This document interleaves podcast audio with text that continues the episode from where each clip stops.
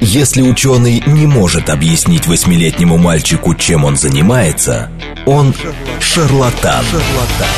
В ярком и популярном формате мы знакомим слушателей с интересными фактами из мира науки в программе «Ученый свет». свет. Программа предназначена для лиц старше 16 лет. Здравствуйте, в эфире программа «Ученый свет», в которой мы отвечаем на вопросы об окружающем мире с научной точки зрения. Меня зовут Андрей Бычков, я автор и ведущий этой программы. А, привет, студия. Привет, Слышите Андрей. Слышим, отлично. Значит, в да, студии ура. сегодня Вера. Всем добрый день, здравствуйте. Да, ты уже запереживал. Привет, Вера. Да, привет. А Андрей у нас сегодня удаленно. Да, я сегодня на удаленке, так что если какие-то будут э, провалы по звуку, уж простите меня просто. Напишите, пожалуйста, дорогие слушатели, как нас слышно. То есть, если есть какие-то задержки или кого-то из нас не очень хорошо слышно, а кого-то очень сильно громко, например, слышно, тоже, пожалуйста, напишите. Очень важна обратная связь от вас. Да, э, сегодня у нас э, необычная тема. Мне так кажется. Необычная, да. Первый раз, мне кажется, у нас такая тема, мы еще не затрагивали. Да, ну и вообще тут э, все так интересно, пазл сложился. Ну, в процессе, я думаю, программы будет понятно. Вообще мы будем говорить и о минералогии, и мы будем говорить о неком новом минерале, который станет героем нашей сегодняшней программы. Но для начала представим наших гостей. Давай я одного, а ты, Вер, другого. Давай, давай. Что у нас сегодня в гостях Сергей Аксенов, кандидат геолога минералогических наук, заведующий лабораторией арктической минералогии и материаловедения Кольского научного Центра Российской Академии Наук. Сергей, добрый день. Добрый день. И вторым нашим гостем является Дина Дайнек, кандидат химических наук, ведущий научный сотрудник лаборатории арктической минералогии и материаловедения в Кольском научном центре Российской Академии Наук, а также доцент химического факультета Московского государственного университета. Дина, привет. Здравствуйте, уважаемые слушатели, здравствуйте, уважаемые ведущие. Очень рада быть снова в этой студии. Мы тоже очень рады. Да, мы и тоже рады. Очень классно, что у нас сегодня Сергей тоже смог очно э, присутствовать в студии, потому что я так понимаю, Сереж, ты не часто бываешь в Москве. Это большая удача тебя здесь поймать. Ну, время от времени приходится, конечно, летать в Москву, но, конечно, большую часть времени я провожу на территории, где либо полярная ночь, либо полярный день. А вот мы сейчас спросим, да, как раз, Андрей, про центр. Конечно. Может быть, тогда э, с этого, ну, немножко сделай хотя бы такую, да, справку. А что за научный центр, а, где ты работаешь, где он находится и чем вы занимаетесь? Ой, Кольский научный центр – это действительно очень такое необычное место на, на территории Российской Федерации, потому что э, конкретно в нашей стране это считается самый северный научный центр э, Академии наук – то есть он объединяет в себе очень много разных институтов под одной вот вывеской Кольский научный центр. Это Институт химии, Институт экономики, Институт промышленной экологии Севера. Есть даже ботанический сад и есть Центр медико-биологических проблем для изучения вообще того, как человек себя чувствует вот в условиях арктической зоны Российской Федерации. Это есть... апатиты. Это, я, я да, это, уже. это город Апатиты, да, Мурманская область. Он, э, собственно, сперва был э, открыт, основан город Кировск, который угу. находится в Хибинских э, горах. Он был городом горняков, которые добывали апатит, а потом уже сделали город Апатиты. Там стоит АНОВ, апатит-нефилиновый обогатительный комбинат, который перерабатывает всю руду. И вот для нужд горняков был создан вот этот вот Кольский научный центр, в том числе и геологический институт. А там. много людей работает? А, я думаю, что да, по последним так прикидкам это больше тысячи человек э, Я работает. вот вижу, что здесь действительно порядка 10 институтов, да, которые да. входят в научный центр, и тут действительно как бы целый спектр. Геологи, горняки, химики, биологи. Кстати, даже есть гуманитарные экологи. проблемы, центр гуманитарных проблем. Есть, просто потому, что действительно на э, территории э, коренные жители это Саамы, и после них, э, ну и сейчас остается очень много памятников их культуры, и в том числе это также изучается на территории. Плюс фольклор, который пришел к нам про, э, про Куеву, про, про различных других божеств. Сереж, ты сейчас меня поражаешь. Я вот думаю, мы про что в итоге будем говорить Да, давайте поговорим, может, про Куеву, потому что звучит очень интересно. Да, божок, который который там жил в хибинских тундрах и всем портил настроение. На самом деле я, э, я немножко вклинюсь, я очень завидую Сергею, потому что я несколько лет назад впервые оказался в Мурманской области и был совершенно поражен. Мне кажется, это, если не самое красивое, то одно из самых красивых мест в России. Кольский полуостров, и там просто есть все. Ну, прежде всего, горы. К моему mm-hmm. удивлению. Я, я предполагал, что там есть какие-то небольшие сопки, но там прям очень класси- красиво, классно. А, ну, в горах вот, соответственно, обитают минералы. И, честно говоря, как-то будем приближаться к теме, к теме нашей сегодняшней да. программы. Да. Да.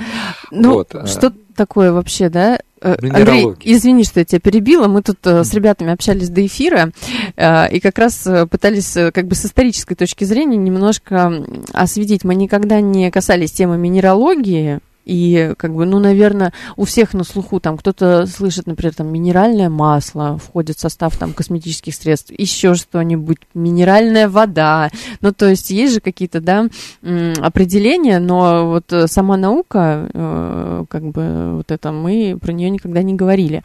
А, и мы немного, значит, здесь э, коснулись, откуда вообще она пришла, ну вот, если посмотреть э, глубоко в историю, можно сказать, что это понятие было да, введено, ребята меня поправят, если что-то не так, в 1636 году Бернардом Цезиусом.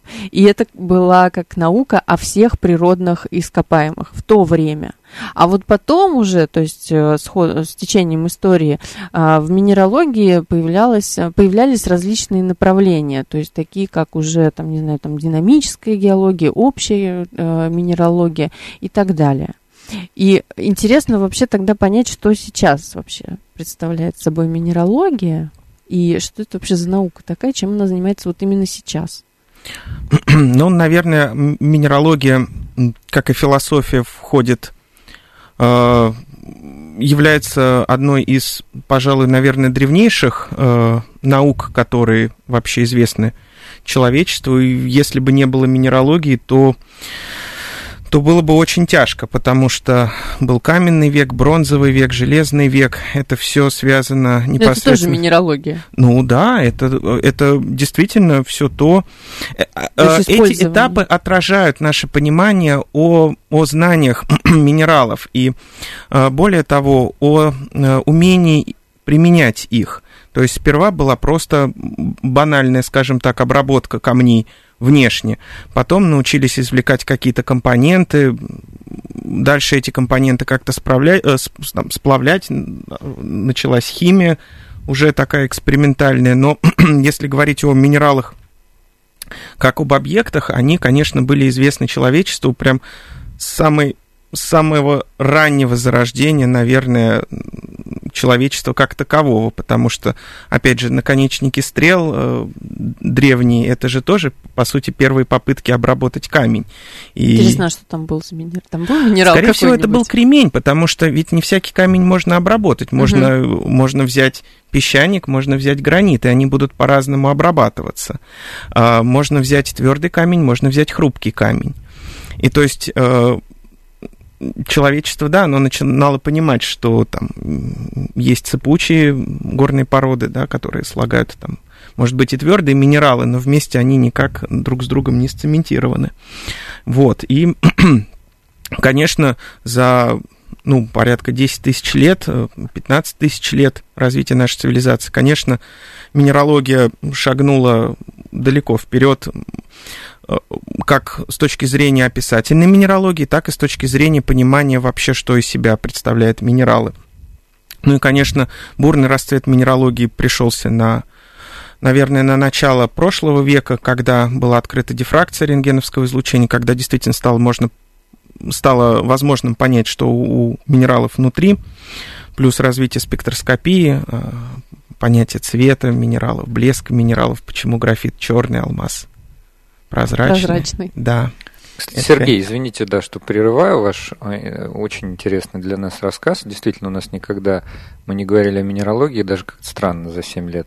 Угу. Вот. А вот расскажите про рентгеновскую дифракцию. Как вот а может быть, вообще... мы потом про методы, Андрей? Да? Да. Да, я просто так... Ну, такой ну, ворох вопросов образовался. Да. Окей, хорошо, да. Тогда, ну, обязательно, мне кажется, да, надо да, да, мы потом зададим будет вопрос. вопрос. Просто мы можем не успеть. Вот горное дело, это тоже, это можно назвать тоже, ну, как сказать, частью минералогии? То есть горное дело, как я себе представляю, то есть э, люди, например, в горах могут заниматься каким-то, не знаю, производством, ремеслом, и параллельно с этим находить какие-то новые ископаемые, их, например, там описывать или кому-то передавать и как-то использовать. Это вообще очень классный вопрос, потому что он вообще поднимает огромный пласт более мелких локальных вопросов. Потому что горное дело это, наверное, по аналогии с общей химией или с общей биологией. То есть это э, стык э, всего или как химическая технология, стык всего. Мгм. А, Также и горное дело – это огромная совокупность вообще массы знаний не только про, про минералы, которые слагают горные породы, про распространение минералов, про то, какие минералы рудные, какие нерудные.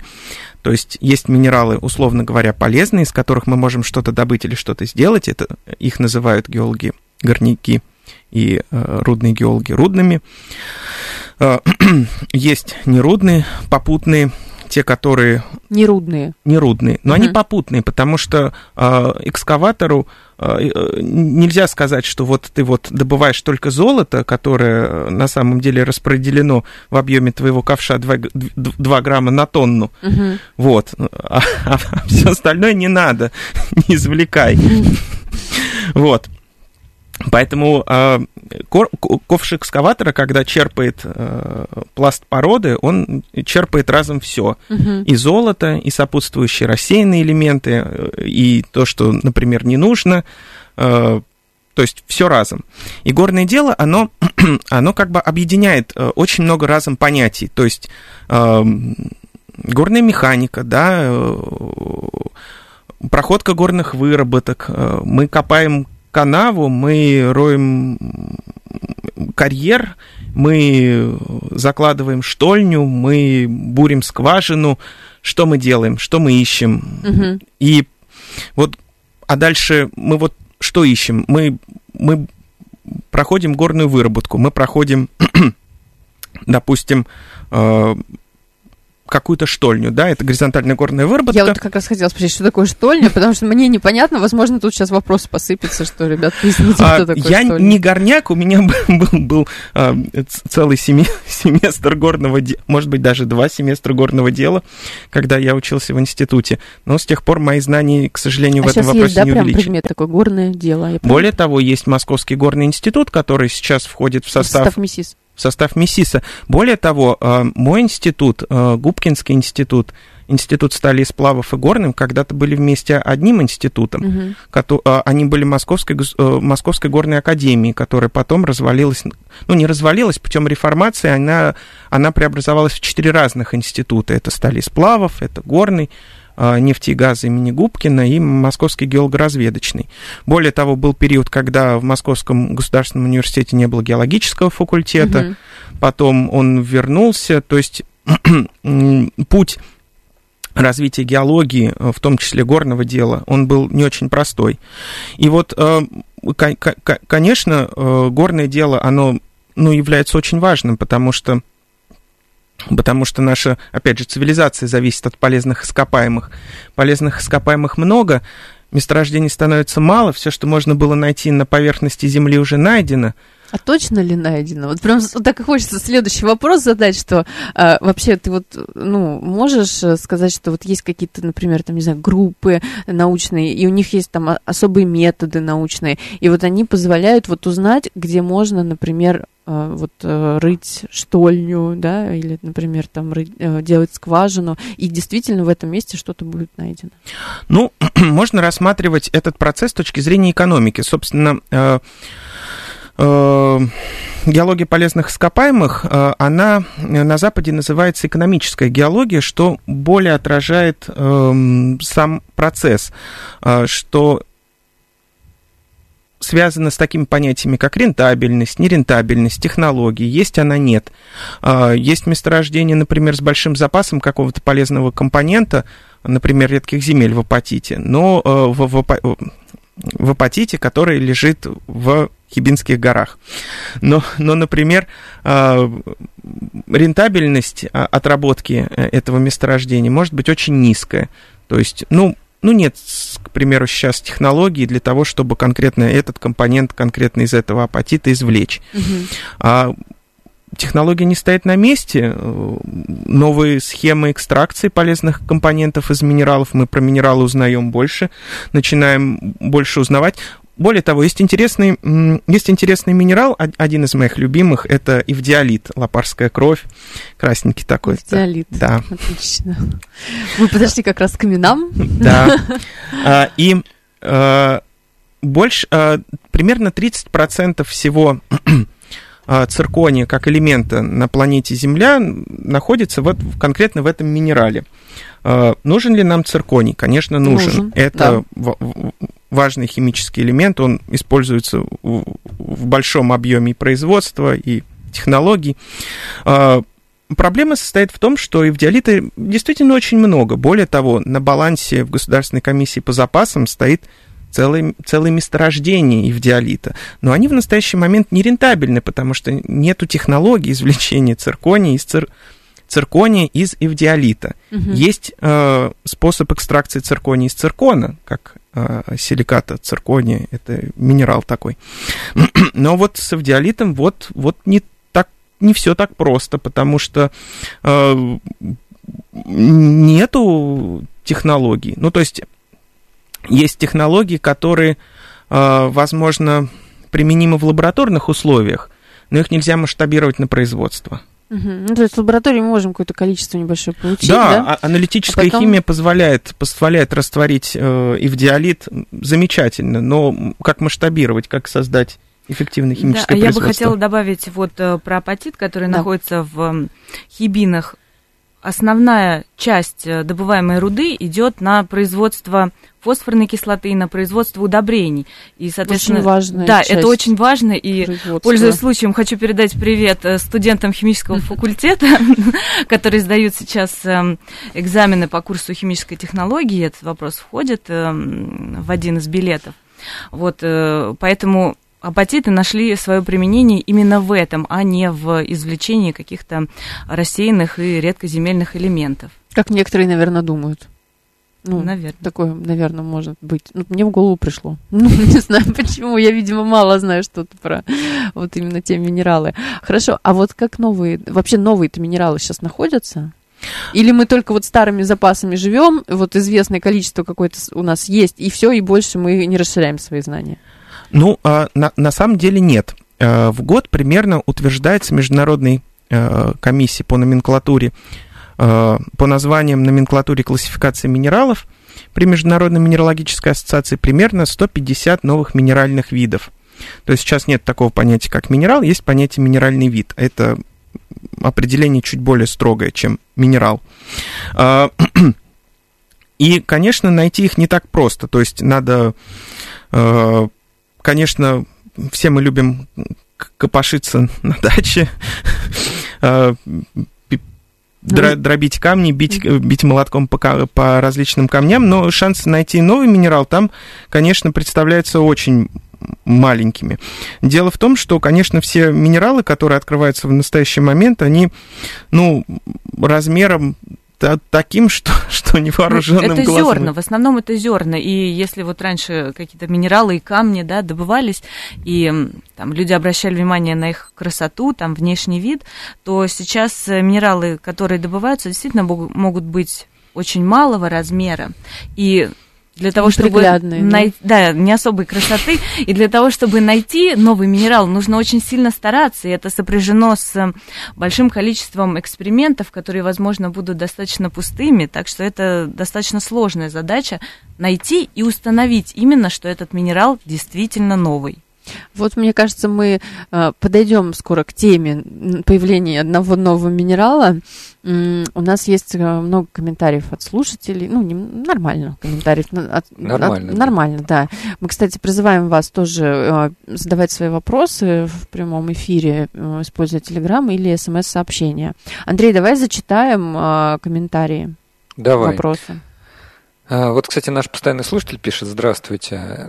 Я, давай, мне кажется, он и меня спросил, и наших гостей. Да. Чуть-чуть немножко Да, в да, сторону. г- Говорит, а вы были еще севернее, на Новой Земле, земле Франца Иосифа? Вот я не был, а вот интересно, Сергей был? До ковида у нас был интересный проект по изучению минералогии э, северных островов. Э, конечно, все загнулось. Что значит загнулось? То есть это как приостановлено на Да, время это- или вообще уже Ну, больше а, не будет? У меня есть друзья, которые, э, которые проводят полевые сезоны на Новосибирских островах. Это очень далекие Я пошла гуглить. Новосибирские острова, они находятся в Северном Ледовитом океане, то Мгм. есть они за Таймыром куда-то туда на север. То есть, ну, население Новосибирских островов колеблется в зависимости от времени года от нуля до трех человек. То есть, которые как, приехали туда на исследование. да, когда Да, они уезжают человек. Восточно-Сибирском море, да? То есть, э, ну, нет, я, конечно, из меня геолог такой вот прям натуралист так себе. То есть вы, короче, значит, севернее располагаетесь, но не настолько севернее, чтобы вот прям до Севернее, экзо- севернее, да. до экзотики не доходит. Я тоже не была, кстати. Меня не спрашивали, но вдруг, если кому-то будет интересно, я нет, не была. Ну, Шпицберген, э, конечно, он рядышком. И, конечно, на Шпицберген хочется попасть. Но, с другой стороны, мы понимаем, что с точки зрения минералогии Шпицберген, ну, не так интересен. То есть он интересен больше биологам, экологам, Но никак не минералогам, к сожалению. Слушайте, еще есть один комментарий, да, просто у нас полторы минутки до конца. Да. Вот. Я предлагаю, кстати, начать э, после С новостей. нового минерала. Да, Начнем. ну, вообще с нейминга, Да, с э, да. обсуждения, как, э, как присваиваются названия. Потому что Сергей столько много упомянул интересных минералов. Вот. И мы, мы об этом бы поговорили. Но вот слушатель Дэн в Телеграм пишет, мы много чего не знаем. Например, месторождение рения на Курилах только в 92 году нашли, а у нас еще целая Сибирь. Ну, наверное, да. Наверное, у нас еще много всяких А неоткрытых. пусть нам Дэн Дэн напишет, э, от- откуда он сам. Может быть, э, просто э, человек, например, оттуда приехал, он больше знает, чем мы. Ну, такое тоже возможно, мало ли. Да, значит, предлагаю, раз 30 секунд остается уйти на новости, вот, а потом с новыми силами, так сказать, с новыми силами. А, Мы сегодня говорим о минералогии, о том, как э, новые минералы открываются, как они называются. У нас в гостях э, Сергей Аксенов, кандидат э, геолого-минералогических наук, заведующий лабораторией арктической минералогии и материаловедения Кольского научного центра РАН. И, Вера, тебе слово. Извините, и Дина Дайнека, кандидат химических наук, доцент а, химического факультета Московского государственного а, университета и также ведущий научный сотрудник арктической, а, лаборатории арктической минералогии Кольского научного центра. Дина наизусть вообще сказала. Спасибо. Услышимся, да, после новостей. Ярком и популярном формате мы знакомим слушателей с интересными фактами из мира науки в программе «Ученый свет». свет. Здравствуйте, в эфире программа «Ученый свет», в которой мы отвечаем на вопросы об окружающем мире с научной точки зрения. Меня зовут Андрей Бычков, я автор и ведущий этой программы. Сегодня со мной, но не в студии, Вера Грибанова. Вера, привет. Привет, Андрей, всем добрый день, здравствуйте. я как раз в студии, а Андрей не Ты в в студии. студии. Я в студии, да. Все так. Да, все А, так. Давай напомним нашим слушателям, что мы в прямом эфире. СМС номер 8 925 48 94 8 или Телеграм говорит МСК Бот. Все ваши вопросы мы видим. И некоторые зачитываем, так что пишите. Говорим мы сегодня о минералогии и материаловедении. Кстати, это слово тоже еще сегодня не прозвучало. В гостях у нас Сергей Аксенов, кандидат геолога минералогических наук, заведующий лабораторией арктической минералогии и материаловедения Кольского научного центра Российской Академии Наук. И вот у Веры очень хорошо получается. Да, Дайнека Дина Валерьевна, кандидат химических наук, ведущий научный сотрудник лаборатории арктической минералогии и материаловедения Кольского научного центра РАН, а также доцент химического факультета Московского государственного университета. Мы в прямом эфире. У нас Да. два потрясающих гостя. Спасибо вам, ребят, что пришли еще раз. Спасибо. Спасибо. Вот, ну и э, Андрей, давай напомним тогда, что вопросы э, слушатели могут присылать нам на смс-портал э, плюс семь девятьсот двадцать пять четыре восьмерки девяносто четыре восемь или в Телеграм э, на... МСК-бот. Телеграм МСК-бот. Да, говорит МСК, говорит МСК-бот. МСК-бот, да. да. Ну, постоянные слушатели знают уже угу. этот Телеграм. Кстати, вот Дэн, наверное, он, Денис, да. а, добавил к своему вопросу предыдущему. Я из Москвы, а про Рени это Михаил Юрьев рассказывал. Это единственное промышленное месторождение в мире. Ну, Рени редкоземель, редкоземельный да. И металл. почему? Почему? Почему? Какой редкоземельный?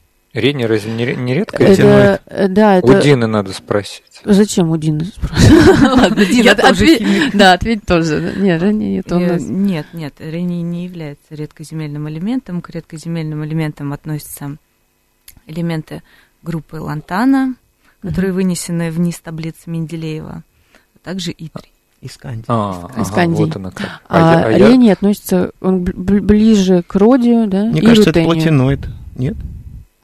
Нет. Переходный, как, как это называется? Переходный а, металл, да? Да. Да. Ну вот и отлично. Вот и поговорили.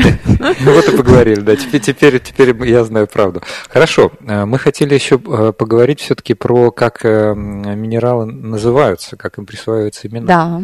Давайте, может быть, предоставим слово нашим гостям.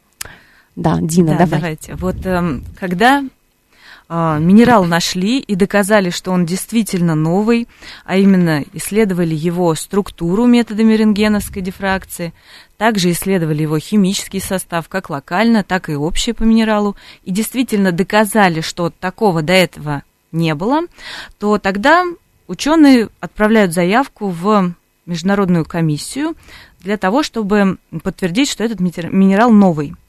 И этому минералу нужно придумать какое-то название. И вот раньше э, названия минералов, они складывались из э, какого-то либо химического состава, окраски минералов, э, местонахождения этих минералов, либо им давались имена ученых. Ну вот в качестве примеров химического состава можно привести такие минералы, как там кальцит, например, ванадит. То, что связано с окрасом, минерал пирит от слова пирос, это дарящий огонь, и э, некоторое время назад присваивались имена известных личностей, в частности, минерал Александрит в честь э, императора Александра. И вот на данный момент тенденция современная – это присваивать имена ученых.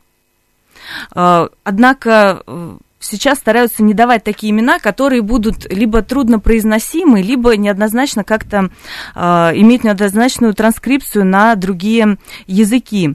Э, в качестве таких вот сложных минералов э, можно привести название прежвальскит, тюямунит, Угу. Вот такими именами сейчас стараются не называть. И тенденция на то, чтобы это были какие-то ученые, которые внесли вклад либо в развитие э, минералогии, либо как-то проявили себя в исследовании, возможно, химических их аналогов? Ну, вот те два, которые ты сказала, я бы, наверное, не произнесла вот без подсказки, правда, очень сложно. Я сделаю маленькую ремарку. Андрей, ну, мы, правда, действительно собрались тут, в общем-то, все химики, и, конечно, Сергей был прав, это, ну, это близко к платиновой группе, то есть он стоит Рени перед осмием, там идет дальше осми, ириди, платина. Так что... Надо было взглянуть да. на таблицу Спасибо перед всем, эфиром. кто выслушал нас. А, хорошо. Значит, мы поняли, как присваиваются а, имена а, новым минералам.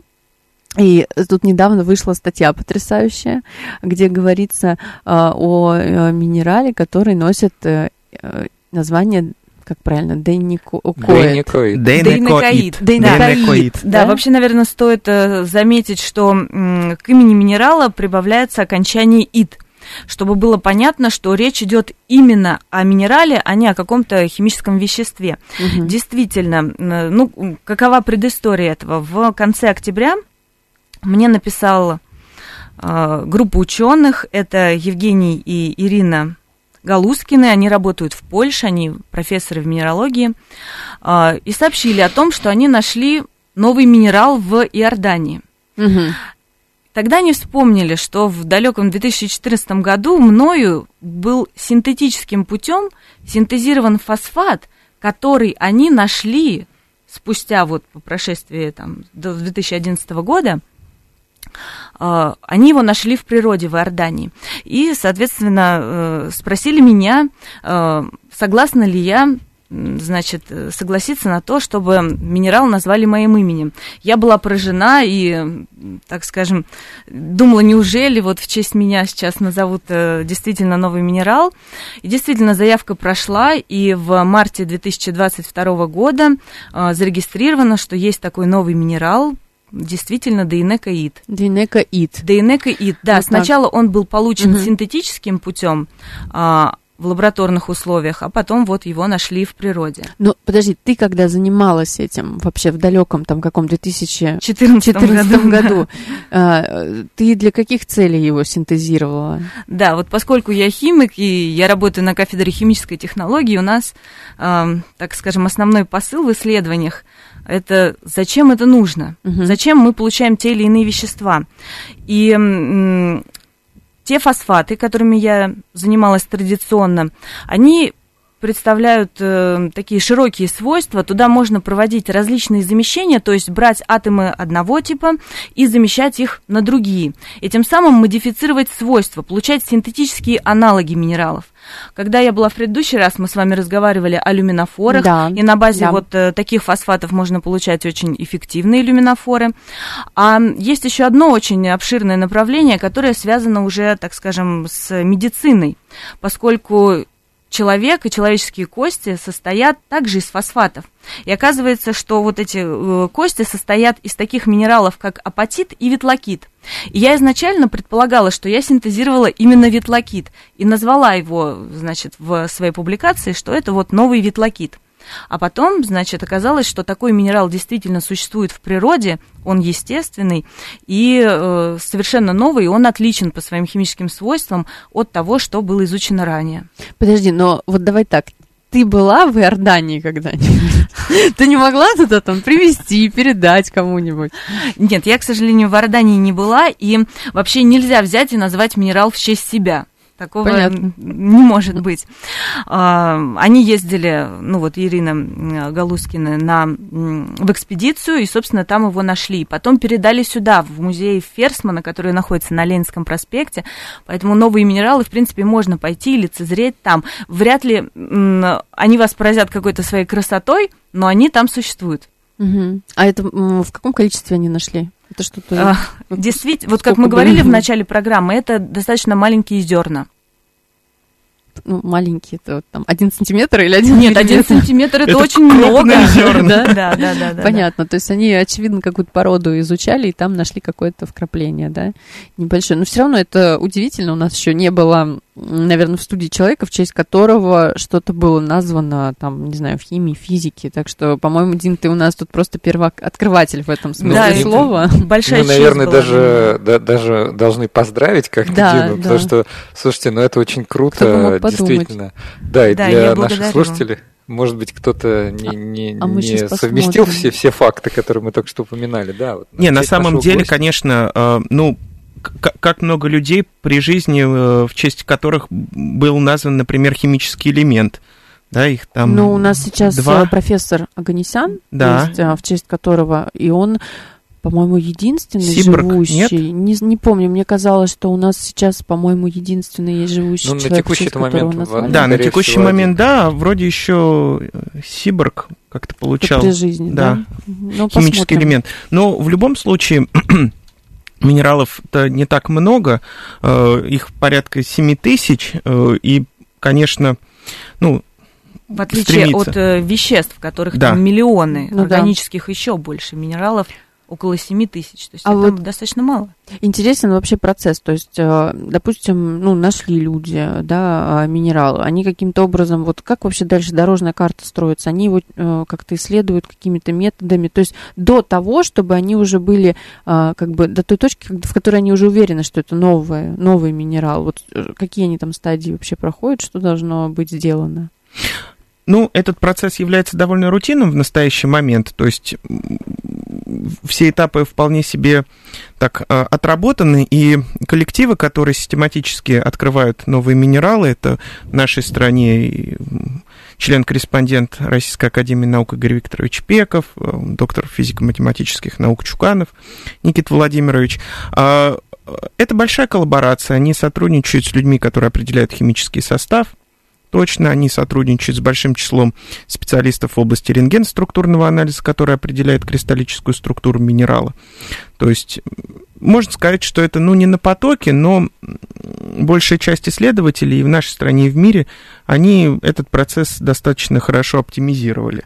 Ну, начинается, наверное, с того, что отбирается кристалл, далее он отправляется на изучение методом рентгеновской дифракции, то есть э, получается информация о том, каким образом атомы расположены в минерале в этом новом, определяется химический состав, и уже дальше смотрится, чтобы это не было что-то, что уже известно. А вот рентгеновская дифракция да. методы. Можно вот мне? А, да, и Я мне очень тоже. просил заявку от Андрея Бычкова Давай, из первой Андрей, части давай. программы. А, про- Проясните нам, пожалуйста, что такое рентгеновская дифракция, как она помогает установить структуру а, минерала внутреннюю? Да, это, конечно, такой вопрос, на, на который так сразу не Не ответишь. ответишь. Да, тем более по радио, я понимаю, даже А, не покажешь на картинке. Э, Дело в том, что э, э, атомы в кристалле расположены не хаотично, они расположены по вполне себе таким достаточно строгим законам природы. И они э, имитируют решетку, на которой может происходить дифракция. Есть различные способы дифракции, дифракция там, оптического излучения на, на обычной небольшой решетке, как, какую мы в школе э, на уроках физики наблюдаем.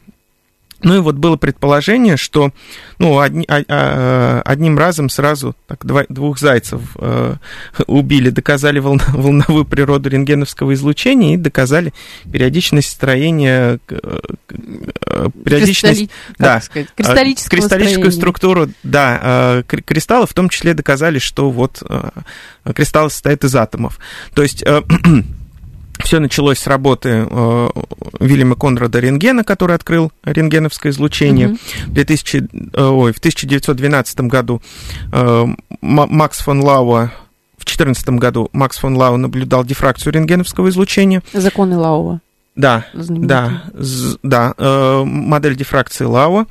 Э, Но, к сожалению, на тот момент э, шансов расшифровать кристаллическую структуру того кристалла, который он взял, это был сульфат меди, медный купорос, э, у него не было никаких.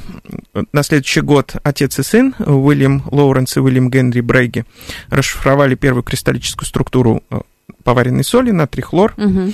установили, да, что э, рентгеновское излучение имеет волновую природу, и то, что кристаллы состоят из атомов, атомы уложены трехмерно периодически в кристаллах. Но не хаотичным образом. Не хаотично. Не хаотичным Ха- образом. Были бы хаотичные, были бы стекла, и тогда не было бы дифракции рентгеновского излучения. А у меня вот еще назрел второй вопрос, наверное, не знаю, кому, может быть, к Дине.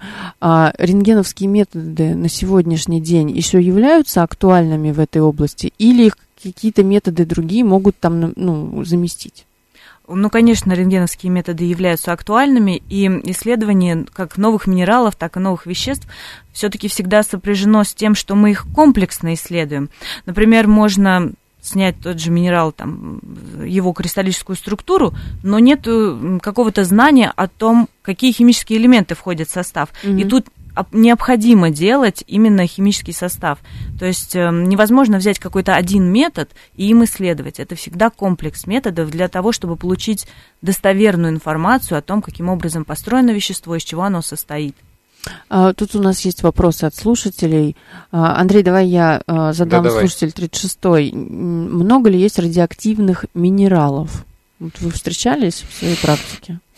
Да, радиоактивных минералов, минералов урана в торе, ну, это основные, Мгм. потому что это природные такие наиболее радиоактивные элементы, которые э, чаще всего можно встретить в минералах. Э, их порядка 500-600. Э, ну, основные... А это- всего 7 тысяч, ты сказал, Да. да? Ну, э, в природных условиях, в окислительных, четырехвалентный уран окисляется до шестивалентного урана. Есть минералы пятивалентного урана. Урановые слюдки – это э, минералы с шестивалентным ураном. Поскольку поскольку основной уран был четырехвалентный, радиоактивный, э, с радиоактивной природой, mm-hmm. то, конечно, все вторичные минералы урана, они также радиоактивны. То есть вот в урановых штольнях, на урановых рудниках красивые желтые минералы, которые являются вот, так Только называемыми уранными слитками. А, они, они имеют радиак... как, какой-нибудь, ну, вот характерный внешний привлекательный они облик? А, а, да, минералы 4, э, шестивалентного урана с уранильными группами урану-2, они имеют удивительно красивый желтый цвет. С ними опасно работать? В лаборатории используется деплетированный шестивалентный уран, то есть там используется нерадиоактивный изотоп, потому что как раз с минералами-то вот дело обстоит так себе. Угу. То есть, ну... Не рекомендуется, я так понимаю. По ну, естественно, лицу. все используют их, потому что, опять же, для рентгеновского излучения, как вот говорил Дин Валерьевна, особенно если минерал в количестве там двух-трех зерен, то уж что поделать?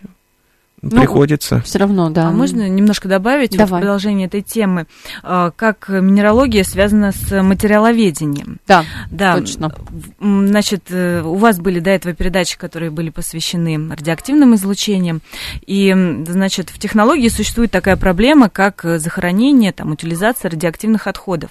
И на данный момент сейчас большинство этих отходов истекловывается, а захоронение радиоактивных отходов именно в кристаллические матрицы является одним из ну, достаточно топовых тем, потому что помещая радиоактивные элементы именно в какую-то структуру, которая, определя... Э, которая обладает определенным расположением атомов, позволяет э, надолго их там запечатать, угу. предотвратить то самое остекловывание, которое рано или поздно приведет к тому, что эти элементы могут высвободиться угу. и попасть в окружающую среду.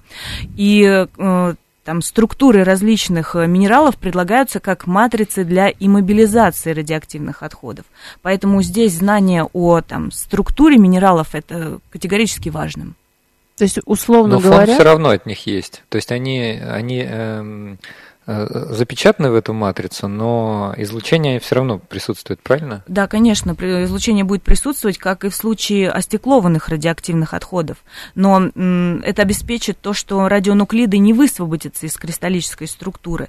И вот тут вот уже ученые направляют свои исследования, чтобы такая структура была стабильна при воздействии угу. ионизирующих излучений и не разрушалась в течение очень длительного времени. Вот поэтому выбираются такие минералы, которые э, в недеградированном виде сохраняются в течение тысяч лет. То есть, условно говоря, чтобы потом это не попало в воду, Конечно, да. в землю, да, там, в продукты питания, в какие-нибудь, не знаю, там, просто ежедневного пользования, да, продукты, материалы.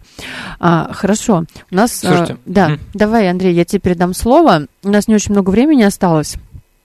А, да, наши, наши слушатели, вот э, их интересует, как э, все-таки в России обстоит дело с исследованием э, значит, территории на предмет да, там, полезных ископаемых. Ну, вот слушатель Дэн, например, продолжает. А сколько процентов территории у нас в РФ исследовано на предмет полезных и не очень полезных ископаемых? Я бы вот передал вопрос Сергею, но немного его видоизменил. Что вот интересно все-таки а, с точки зрения арктической минералогии, а, что, над чем сейчас ведется, например, работа, да, вот в Кольском центре, какие-то, может быть, перспективы, вот э, исследования там заполярного круга, а, как это, нет, неправильно. Либо заполярье, либо... Заполярье, да, вот э, что, что сейчас является предметом исследования ученых, которые работают, например, вот в Кольском э, центре РАН? А, я бы вот тут хотела немножко добавить, если там перефразировать слова поэта Евтушенко, Арктика для России важнее, чем Африка. И отвечая немного на вопрос э, слушателя про э, там, то, как исследована наша страна, нужно отметить, что минеральным сырьем также является и полезные ископаемые, и поэтому, поскольку наша страна является нефтедобывающей и газодобывающей, у нас достаточно хорошо исследована то, что располагается в недрах нашей страны. Э, с точки зрения арктической минералогии, что сейчас важно? Поскольку очень важно добывать э, различные полезные ископаемые в условиях крайне низких температур, то важно создавать такие материалы, которые в течение длительного времени смогут работать при таких температурах, то есть э, не разрушаться и быть стабильными, сохранять свою структуру. Поэтому вот в частности арктического материаловедения это является важным исследовательским процессом. Да, мы пытаемся найти э, баланс между минералогией как наукой о природных соединениях э, и материаловедением как науки о э, синтетических материалах, о, э, об искусственных соединениях. И пытаться решать задачи на этом стыке, потому что если, условно говоря, э, какой-нибудь минерал, вот, из группы ветлокита, к которой относится дейнекаид, э, очень стабилен при широком спектре температуры, давлений, плюс обладает огромным изоморфизмом, то есть в него можно поместить различные химические элементы, а, плюс является этот минерал потенциальным материалом, то э, как раз это является стык минералогии и материаловедения, поэтому вот наши, наши исследования с Диной Валерьевной, они как раз направлены на, на поиск э, материалов э, с как бы аналогов минералов, потому что, коль минералы стабильны при низких температурах условий, в условиях, там, например, э, арктической зоны Российской Федерации, то, скорее всего, и э, материалы на их основе будут также стабильны. А, например, э, насколько важно осветить условно говоря, малые города, которые находятся в условиях вечной мерзлоты. Очень важно. Я чувствую, что это такая задача, ну, как сказала Дина, топовая. Ну, а Дина Валерьевна, между прочим, да, один из крупнейших специалистов в нашей стране в области неорганических люминофоров и светодиодов. Поэтому как раз э, вот эта вот задача э, развивается благодаря э, ее участию в жизни Кольского научного центра. И мы надеемся хоть ну, вы меня захвалили сегодня. Но, Дин, у нас не приблизиться к решению этой проблемы. Да, у нас не, каждый, не каждую неделю, даже не каждый год, да, в студии Не каждый год человек, э, в честь которого что-то называют. У меня такой вопрос на минуту, наверное. А, вот, 45 секунд. Спасибо. Да, значит, э, во-первых, очень приятно видеть вас здесь, молодых, активных, очень таких, ну, горящих, да, своей задачей, своей работой. Вы э, передаете, вот, скажем, вашу энергию молодому поколению? Вы преподаете, работаете там со студентами и так далее? Ой, я передаю как только могу. Я, поскольку я преподаю на химическом факультете МГУ, химическую технологию, вот я стараюсь донести до студентов, как важно получать именно те материалы, которые, во-первых, будут важны для технологий, и их можно масштабно получать, а не то, что это какой-то единичный синтез химия ради химии. Угу. Вот это Слушайте, важно. Слушайте, очень здорово мы поговорили сегодня, но я вас вынужден прерывать. У нас уже 13 часов. Всем спасибо участникам сегодняшнего эфира. На хорошей ноте закончили. Спасибо.